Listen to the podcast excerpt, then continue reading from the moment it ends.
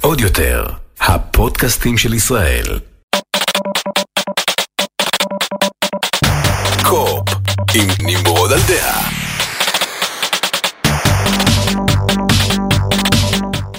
שלום חבר'ה, ברוכים הבאים לפרק מספר 75 של Co-Op, פודקאסט הגיימינג והטכנולוגיה של Top Geek, ועוד יותר לפני שנתחיל, תודה לנותנת החסות שלנו, המכללה הטכנולוגית להנדסאים באריאל, עוד קצת עליהם בהמשך, אבל קודם תנו לי לספר לכם ש-The Last of Us Part 1 בידיי.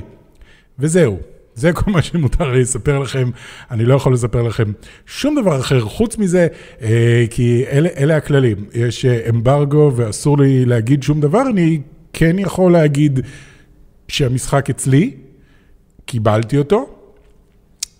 אני חושב שמותר להגיד שאני משחק בו, אבל אני לא בטוח, כאילו הגיוני שאם קיבלתי אותו, אז אני משחק בו, אבל מעבר לזה אסור לי להגיד שום דבר. אני כן יכול להגיד לכם שהאמברגו בעצם יורד בסוף החודש הזה, אה, ורק אז אני אוכל לדבר על אה, הרשמים שלי מהמשחק, האם נהניתי, האם לא נהניתי, האם זה משחק אה, נחוץ, האם הוא לא נחוץ, האם זה קאש גרב, לא קאש גרב, שזה מה שמעניין את כולם. אז זה כל מה שאני יכול להגיד לכם בתכלס בנוגע ל-The Last of Us Part 1, הוא בידיי, זה הכל.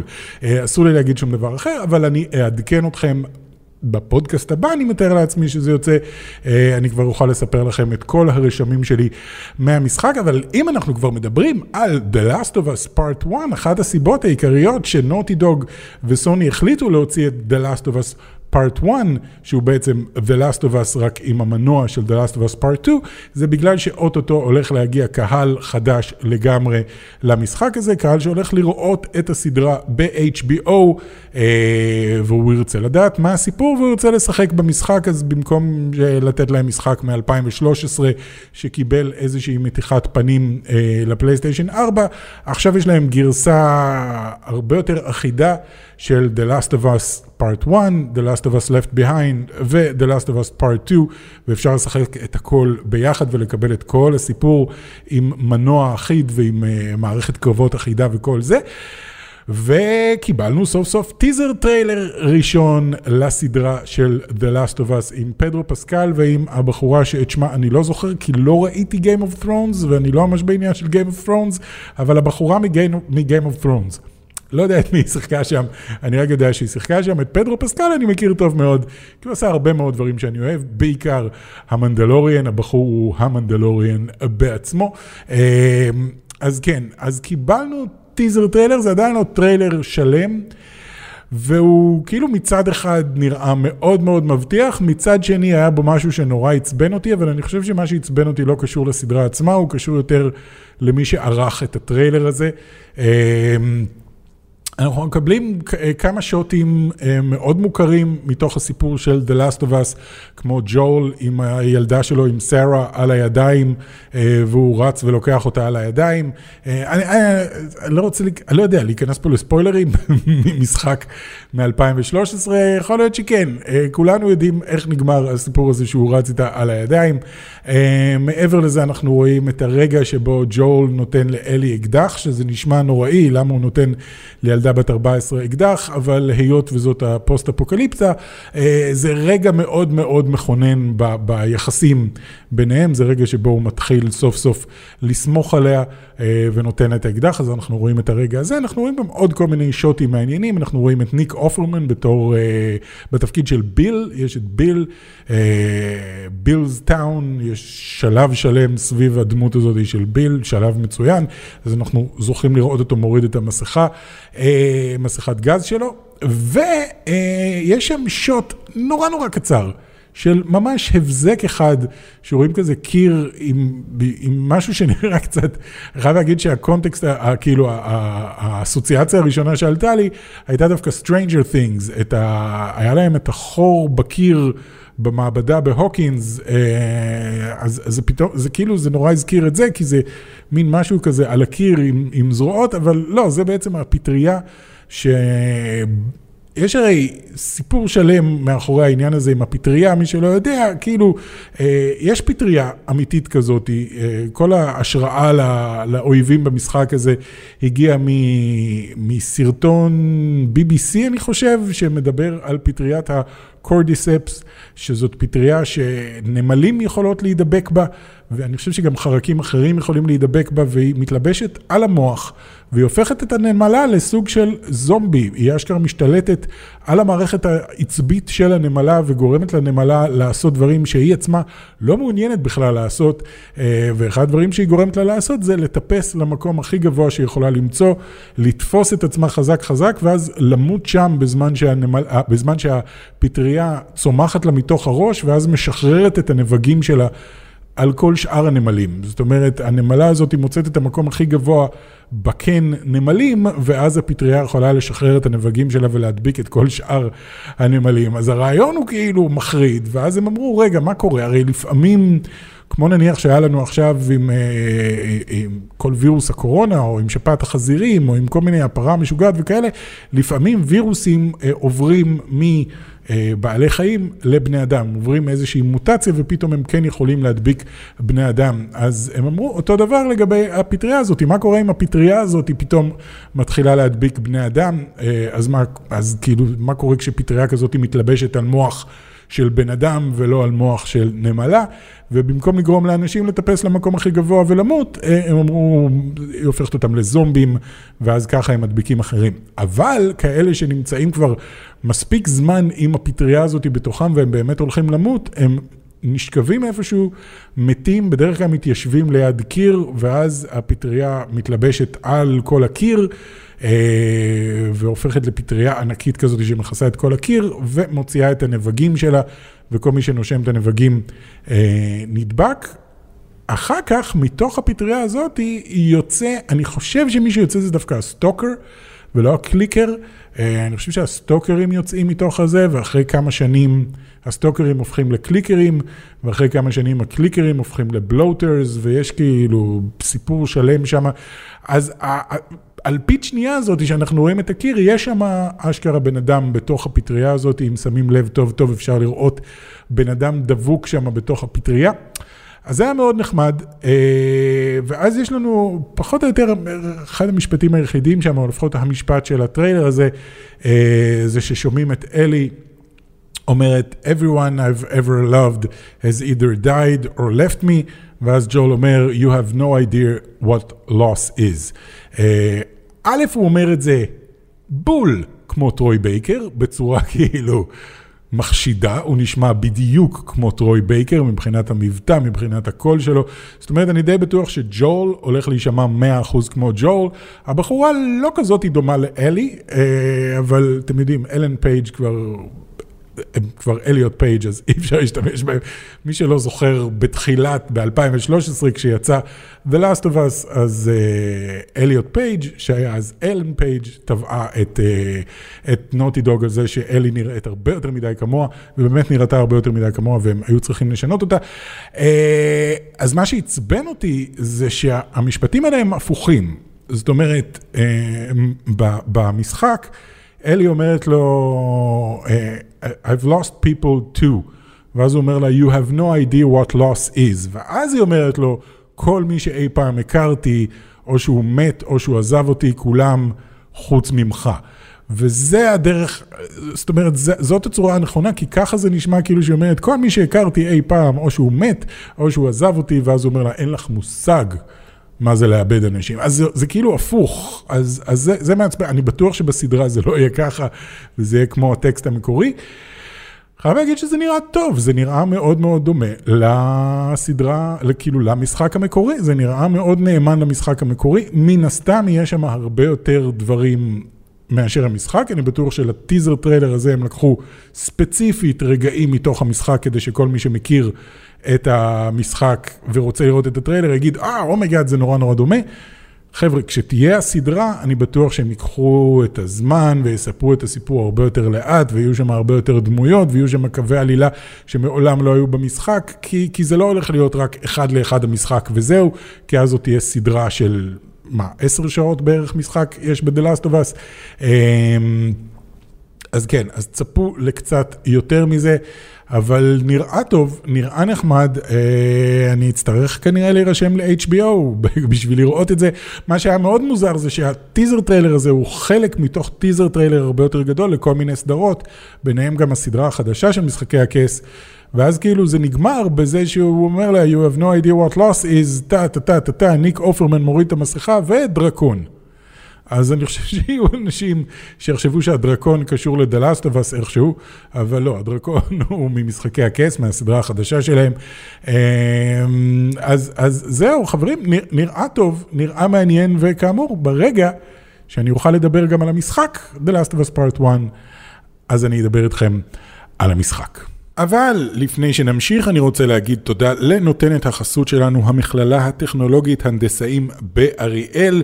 לימודי הנדסאים באריאל הם כרטיס הכניסה שלכם לקריירה טכנולוגית מבטיחה עם מקצוע מבוקש בזמן קצר. הלימודים מתקיימים בקמפוס אוניברסיטת אריאל מתקדם וחדשני, באווירה סטודנטיאלית סופר כיפית. הלימודים הם עתירי טכנולוגיה מתקדמת במחלקות ההנדסה, לצד לימודי תקשורת ועיצוב.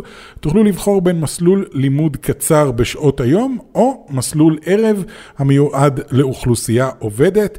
במסלולים נבחרים תהנו מתוכנית אקספרט פלוס פלוס שמתחייבים ללימודים, פלוס צבירת ניסיון, פלוס עבודה בשכר, אשכרה עבודה בשכר, לפרטים חפשו הנדסאים באריאל בגוגל, יש להם גם יום פתוח בשביעי בספטמבר, חפשו, אתם תודו לנו אחר כך. אז בואו נמשיך עם אה, איזשהו שירות אה, לציבור כזה, לכל מי שיש לו Game Pass. אה, בדרך כלל אני מעדכן על משחקים שנכנסים לגיים פאס ונכנסים לפלייסטיישן פלוס, אבל הפעם אני רוצה לדבר על זה שבסוף החודש הזה, שזה ממש לא עוד הרבה זמן, יש רשימה די גדולה של משחקים שעוזבים את גיים פאס, וכמה מהם הם משחקים ממש ממש טובים, אז רציתי להודיע לכם שהמשחקים האלה עוזבים בסוף החודש, שזה אומר שגם אם אתם באמצע המשחק והמשחק עוזב, אין לכם יותר גישה אליו, אה, ואז אתם צריכים לקנות אותו אם אתם רוצים להמשיך לשחק בו. אז עכשיו זה אולי הזמן להיכנס לכמה מהמשחקים האלה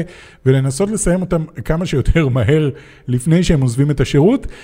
המשחק הראשון שאני אגיד, אין לכם שום סיכוי לסיים אותו לפני שהוא יוצא מהשירות, Elite Dangerous, מעולם לא שיחקתי בו, אני לא מבין גדול בו, אני רק יודע שזה סוג של סטאר סיטיסן, סלאש נורמן סקאי, סלאש כל מיני משחקי חלל בלתי נגמרים כאלה שאתם יכולים לשחק בתוך גלקסיה ענקית בלתי נגמרת, אז אולי זה לא המשחק להיכנס אליו בדיוק עכשיו, שבוע ומשהו לפני שהוא עוזב את השירות, אה, אבל אם אתם רוצים לנסות אותו כדי לדעת אם שווה לכם לקנות אותו אחר כך, אז Elite Dangerous. עוד משחק מאוד מאוד מאוד טוב, Hades, uh, שזכה בתואר uh, משחק השנה אצל הרבה מאוד uh, כתבים והרבה מאוד עיתונאים וכאלה.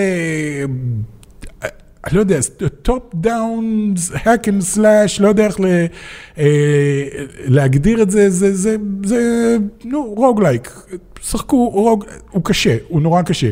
התחלתי לשחק אותו, נהניתי, אבל הוא היה לי נורא נורא קשה.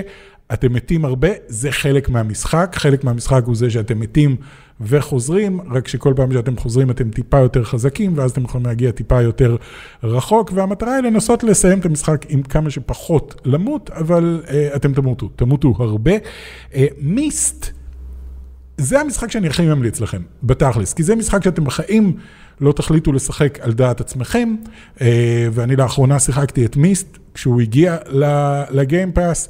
וכל כך כל כך נהניתי. Myst משחק קווסט, לא קווסט, משחק פתירת חידות כזה, מתחילת שנות התשעים.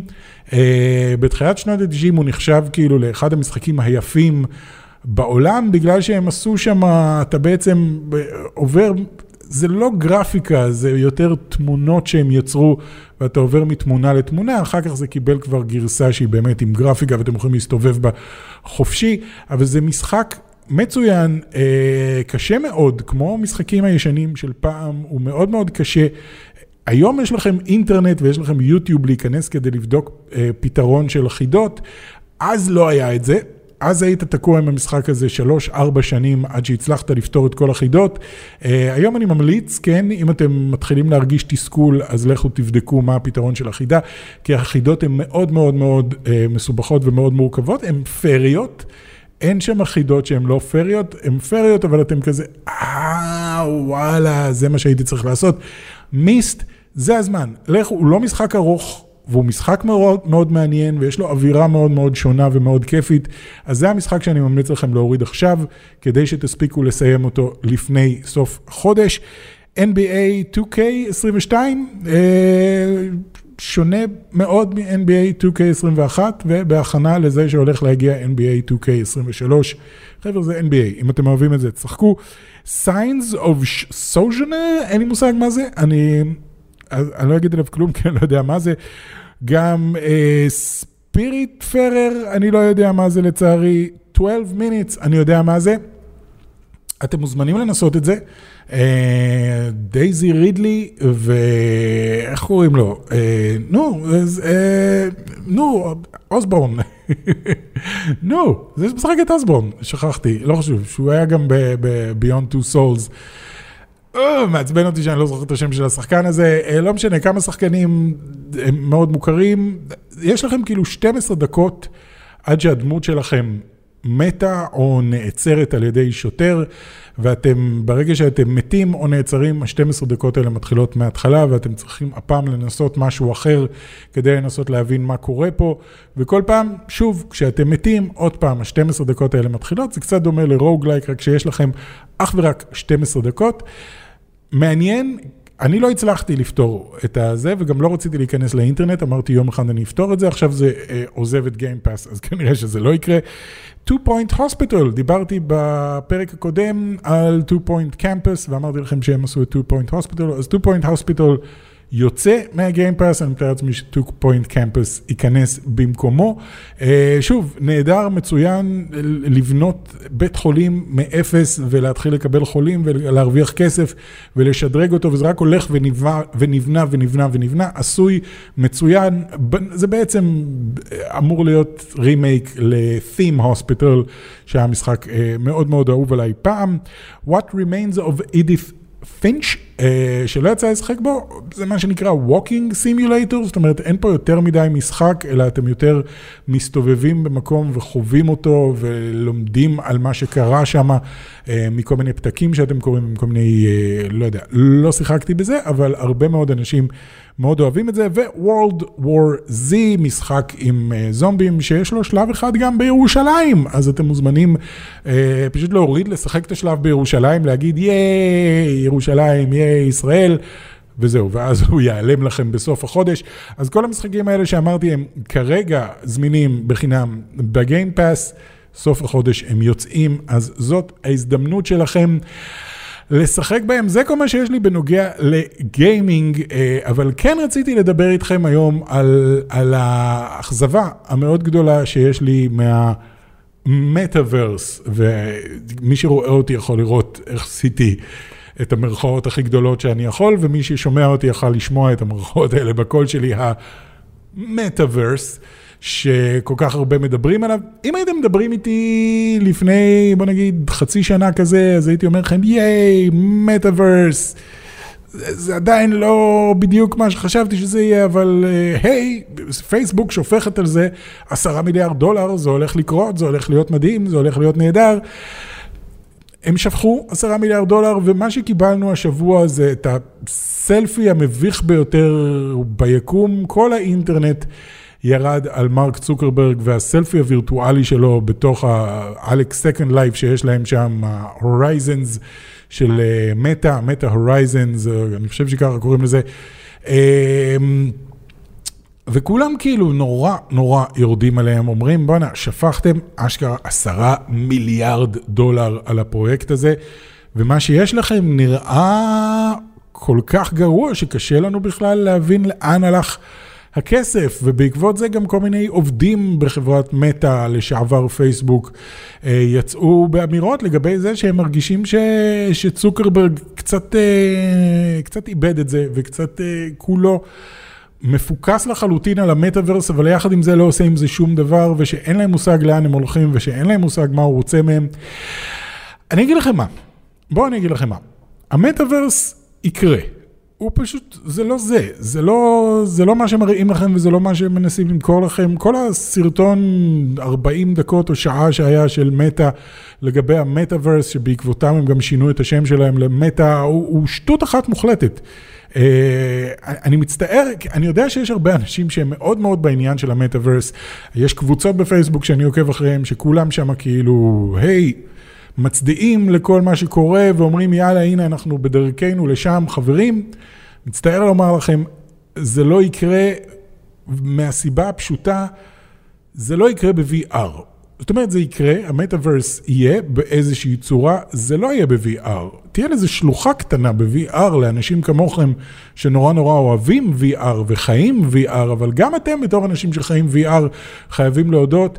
VR זה לא נוח, VR זה לא משהו שכל בן אדם יכול לשים על המשקפת על הראש ולהיכנס לזה, וזה לא קשור לגודל המשקפיים, זה לא קשור, גם אם זה יהיה משקפיים כאלה קטנות, שאתם פשוט מניחים אותם ואתם נכנסים לתוך עולם אה, שונה לחלוטין, זה לא זה, אנשים לא ירצו לעשות את זה. אני לא אוהב להשתמש בביטוי מסעודה משדרות, אבל בואו נשתמש בזה כי הרבה, כי אנשים נורא מבינים מה זה אומר.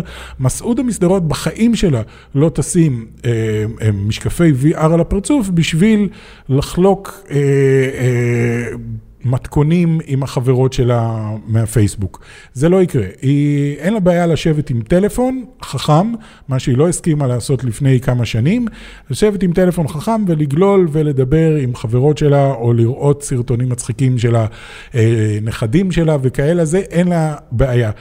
לשים את עצמה בעולם אחר רק בשביל להשיג את אותו דבר, רק בתלת מימד ובחוויה עוטפת לחלוטין, היא לא תעשה את זה. אז אתם יכולים להגיד, טוב, זה, זה, לא, זה לא בשבילה, זה לא בשביל 90% מהאוכלוסייה, חבר'ה.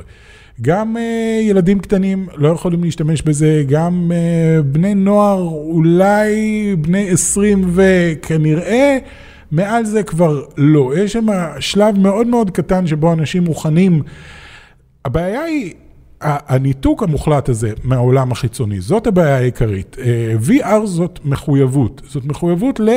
אני לא שומע שום דבר ממה שקורה מסביבי, אני לא רואה שום דבר ממה שקורה מסביבי, אני לא מודע בכלל אפילו לקירות שנמצאים סביבי, אני בונה לעצמי עולם קטן ואני חי שם בפנים.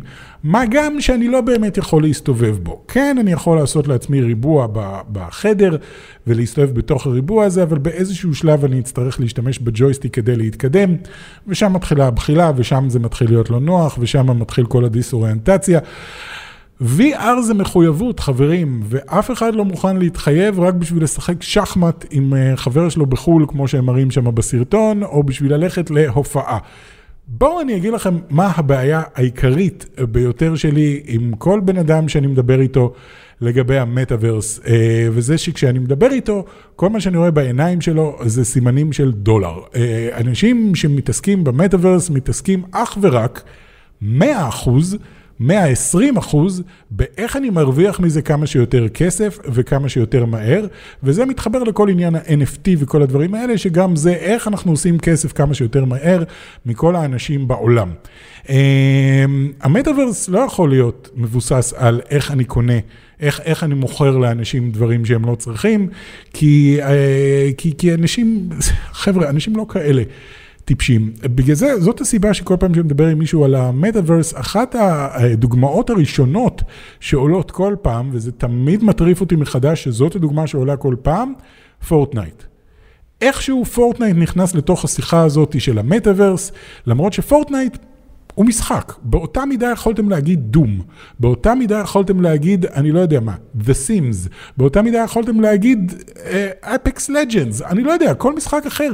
מה כל כך מיוחד בפורטנייט שאתם מכניסים אותו לתוך השיחה של המטאוורס? והסיבה היחידה שמדברים על פורטנייט ולא על משחקים אחרים, זה שפורטנייט מגלגל מיליארדים. פורטנייט מוכר אה, נכסים וירטואליים, לא נכסים, מוכר אה, בגדים וירטואליים וסקינים וכל מיני כאלה. ואנשים מוכנים לשלם כסף על הופעה וירטואלית של טראביס סקוט או whatever.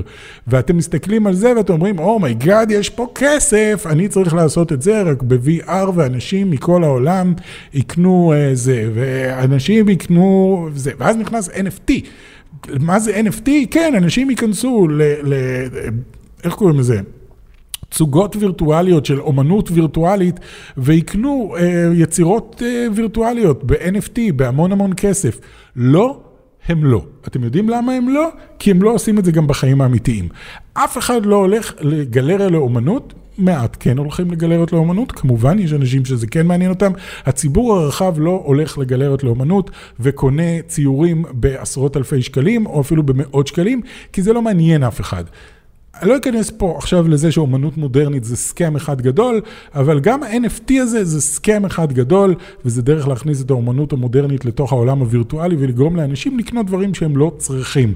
Uh, הסיבה היחידה שאנשים מדברים היום על המטאוורס היא בגלל שהם חושבים שיש שם מיליארדים של דולרים. בגלל זה הם מוכרים וקונים נכסים וירטואליים, שזה, תסלחו לי, טמטום לא נורמלי. לבוא ולהכין עולם וירטואלי ולהגיד, היי, הכנתי את כדור הארץ, בזה, כמו World 2 אני חושב שקוראים לזה, הכנו את דגם אחד לאחד של כדור הארץ ועכשיו אנחנו מוכרים את טיים סקוואר ב-500 מיליון דולר לאנשים, זה טמטום מוחלט, כי גם אני יכול לעשות עוד עולם וירטואלי ולמכור שוב את אותו טיים סקוואר. אני יכול לשים 5,000 שכבות של טיים סקוואר אחת מעל השנייה ולמכור את כל ה-5,000 האלה. אז הערך של זה יורד. הערך של זה לא יורד כי אין לזה ערך באמת.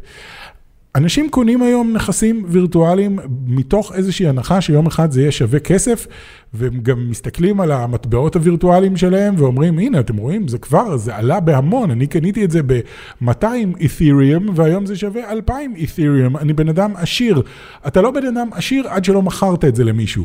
האם מישהו הצליח למכור משהו באיזשהו NFT למישהו אחר בסכומים השערורייתיים שקניתם? היה הרי לאחרונה את הבן אדם שקנה את הציוץ הראשון באיזה, לא זוכר כמה, 200 אלף דולר, והוא, לא, ב-50 אלף דולר, והוא רוצה למכור את זה ב-200 אלף דולר, והציעו לו 80 דולר, זה מה שהציעו לו, כי אף אחד לא מעוניין בזה. אתה יצאת מטומטם בזה שקנית את זה, את הדבר הווירטואלי הזה, בכל כך הרבה כסף, מתוך הנחה שיום אחד זה יהיה שווה. ובאמת הסתכלת על זה ואמרת, בואנה, האת'יריום עולה ועולה ועולה, ואני קניתי את זה בככה את'יריום, ועכשיו האת'יריום, אותו את'יריום שווה הרבה הרבה יותר כסף, אני אמכור את זה, אני אעשה מיליונים, לא, 80 דולר, זה מה שהציעו לך, כי הציוץ הזה לא שווה כלום. אי אפשר לעשות איתו כלום. אותו דבר גם הקופים המטופשים האלה, אותו דבר כל שטות אחרת, נכסים וירטואליים, כל הדברים האלה, תפסיקו לנסות למכור ותתחילו לנסות ליצור דברים שאנשים צריכים. האם זה קונספט מטורף מה שאמרתי כרגע? לא. אתם צריכים ליצור דברים שאנשים רוצים, שאנשים צריכים, ואז הם יקנו את זה מכם. לא ליצור דברים ולהגיד לאנשים, הנה, עכשיו זה שווה מלא כסף, בוא תקנה את זה. לא, זה לא עובד ככה. הסיבה שנותנים אה, את, אה, את אה, פורטנייט דווקא בתור דוגמה, זה בגלל שפורטנייט עושים הרבה מאוד כסף. אבל פורטנייט לא קשור בשום צורה למטאוורס. פורטנייט הוא משחק כמו כל משחק אחר. כמו שכבר אמרתי, המשחק היחידי שאני רואה היום שהוא אשכרה מטאוורס, זה מה שהילדים שלי משחקים בו, וזה רובלוקס. רובלוקס הוא מטאוורס לכל דבר. רובלוקס, אתה, יש לך את הדמות שלך, ועם הדמות הזאת אתה עובר בין עולם לעולם, לחוויות, לחוויות יש, אז לא זוכר כמה, 20 מיליון חוויות שונות ברובלוקס, שאתה יכול לחוות אותם, חלקם בחינם, חלקם אתה צריך לשלם עליהם אה, רוב, רובקס. אה, וכאלה, אבל נניח נכנסת עכשיו הילדים שלי משחקים עם משחק שכולו מתרחש בעולם של Star Wars, ושם הם רוצים לשדרג את הדמות שלהם כדי שתהיה להם, אה, שהם יוכלו לשחק בתור stormtrooper ב-level יותר גבוה, אז הם קונים את המדים של ה stormtrooper הזה בכמה רובקס, באיזה 40 רובקס, שזה שווה, לא יודע, 20 סנט, משהו כזה, קנו את זה, עכשיו הם יכולים במשחק להיכנס למקומות שהם לא יכלו להיכנס לפני זה, וכשהם יוצאים מהמשחק, השריון הזה נשאר אצלם. התחפושת הזאת של הזה שהם קנו, בגלל שהם קנו את זה ברובקס, זה שלהם עכשיו, זה נשאר אצלם, ועכשיו גם כשהם נכנסים לחוויה אחרת לגמרי, הם עדיין יכולים ללבוש את השריון הזה. יכול להיות שברגע שהחוויה עצמה מתחילה וכולם נכנסים פנימה, החוויה הזאת היא אמורה להיות, לא יודע, אה, משחקי הדיונון, אז כולם פתאום במקום הדמויות שהם נכנסו אליהם למשחק, אה, במקום להיות סטורם טרופר, אתה מקבל את המדים של משחקי הדיונון, כי ככה החוויה בנויה. אבל בעיקרון אתה יכול להיכנס לכל חוויה עם כל דבר שקנית, ואנשים כאילו מחליפים ביניהם חוויות, ורואים אחד את השני ואומרים, היי, מאיפה השגת את הקסדה הזאת? אז מהחוויה ההיא, ואז אתה הולך לשם. זה, זה מטאוורס. לא פורטנייט, פורטנייט לא קשור, תפסיקו להגיד פורטנייט. אם אני אשמע עוד מישהו מדבר על מטאוורס ואומר פורטנייט, אני אתחרפן. רובקס, רובלוקס זה המטאוורס היחידי שאני מכיר, אולי גם מיינקראפט, איכשהו נכנס לתוך ההגדרה הזאת, כי גם שם אתה יכול לעבור מחוויה לחוויה בתוך משחק אחד. מה משותף לשני המשחקים האלה? שהם ברובם משוחקים, ברובם משוחקים על ידי ילדים. ילדים משחקים הרבה מאוד רובלוקס, הרבה מאוד פורטנייט, ובעוד כמה שנים הילדים האלה ילמדו תכנות, והם יהיו אלה שיבנו את המטאוורס. לא צוקרברג, לא מר צוקרברג שבנה את אה, פייסבוק. שזה סוג של רעל, אם תשאלו כל בן אדם שתשאלו אותו, בעיקר, בעיקר בן אדם שמשתמש הרבה בפייסבוק, יגיד לכם שזה סוג של רעל לנשמה, לא הבן אדם הזה, הוא לא זה שזה, הוא היה שם בתור בחור צעיר, והוא ראה את ההבדל בין ווב uh, אחת לווב שתיים, ווב אחת היה, אם אתם זוכרים, uh, בתחילת תקופת האינטרנט, הייתם נכנסים, וזה היה מנוהל קצת כמו טלוויזיה או כמו מערכת עיתונות, היה לכם נניח את... וואלה או את ynet שהם עדיין קיימים אבל וואלה וויינט לשם היית נכנס כשהיית רוצה להיכנס לאינטרנט. היית לאן אני נכנס? אני אכנס לוואלה ושם יש לי חדשות יש לי אופנה יש לי תרבות יש לי כל מיני דברים וזה מנוהל כמו עבדתי שם. זה מנוהל כמו מערכת חדשות. יש בניין עם שתי קומות עם אנשים בפנים והרבה כתבים וכל אחד ועושים חדשות ועושים כתבות ועושים כל מיני דברים. זה היה ווב אחד, זאת אומרת, אני כמשתמש נכנס ומקבל את מה שהחברות הגדולות שופכות עליי, כמו, כמו בטלוויזיה וכמו בעיתון. אחר כך הגיע ווב 2, שזה הפייסבוק, וזה, עוד לפני פייסבוק עוד היו עוד כל מיני כאלה, אבל זה user generated content, בין אם זה כל אחד מעדכן מה הוא אכל לארוחת צהריים, ובין אם אנשים אשכרה יושבים ומייצרים כמו מה שאנחנו עושים בטופ גיק, עשינו עשר שנים תכנים, אנחנו לא איזושהי חברה, אנחנו אנשים פרטיים שהחליטו להקים ערוץ, וזה הפך להצלחה, וקיבלנו הרבה מאוד צפיות, ויצרנו הרבה מאוד תכנים, שאני באופן אישי מאוד גאה בהם, ואני חושב שאפילו בטלוויזיה לא עשו תכנים דומים כאלה. אז זה Web 2, Web 2 זה הכל נוצר על ידי היוצר, הגולשים עצמם, תראו עכשיו את טיק טוק, זה הכל נוצר אך ורק 100% על ידי היוצרים עצמם, וכל חברה שמנסה להיכנס פנימה ולעשות גם אנחנו, היי, תנובה, עושים ריקוד של תנובה, זה יוצא cringe לחלוטין, כי, כי הבמה היא לא שלכם כבר, הבמה היא של ה users. ועכשיו הולך להגיע ווב 3, וווב 3 בכלל לא קשור לקונטנט, כי את הקונטנט Punkt, זה ימשיך להיות מנוהל, ימשיך להיות מיוצר על ידי הגולשים עצמם. ווב 3 זה משהו טכנולוגי לחלוטין, שבו זה אומר במקום שכל המידע יישמר על שרתים של חברות גדולות, גם המידע הזה עובר להיות מבוזר, מבוזר בבית. על אה, אין סוף מחשבים, וככה הוא לא שייך לאף אחד, וככה הוא מגובה בעצם לנצח. אז כל הדיבורים האלה עכשיו, על ווב 3, על מטאוורס, על NFT, כל הדברים האלה, כרגע מנוהל, כל השיח הזה מנוהל על ידי אנשים שכל מה שיש להם בעיניים זה סימנים של דולר. אנשים שמחפשים להרוויח מהעניין הזה כמה שיותר כסף, וזה הופך להיות Buzzwords מעצבנים במיוחד, ואני באופן אישי די נמאס לי מהבאזוורדס האלה, ובעיקר נמאס לי מאנשים כמו אה, צוקרברג שרוכבים על הגל הזה, וחברים, הוא, הוא לא כל כך יודע מה הוא עושה, כי כל מה שהוא יוצר שם זה Second Life.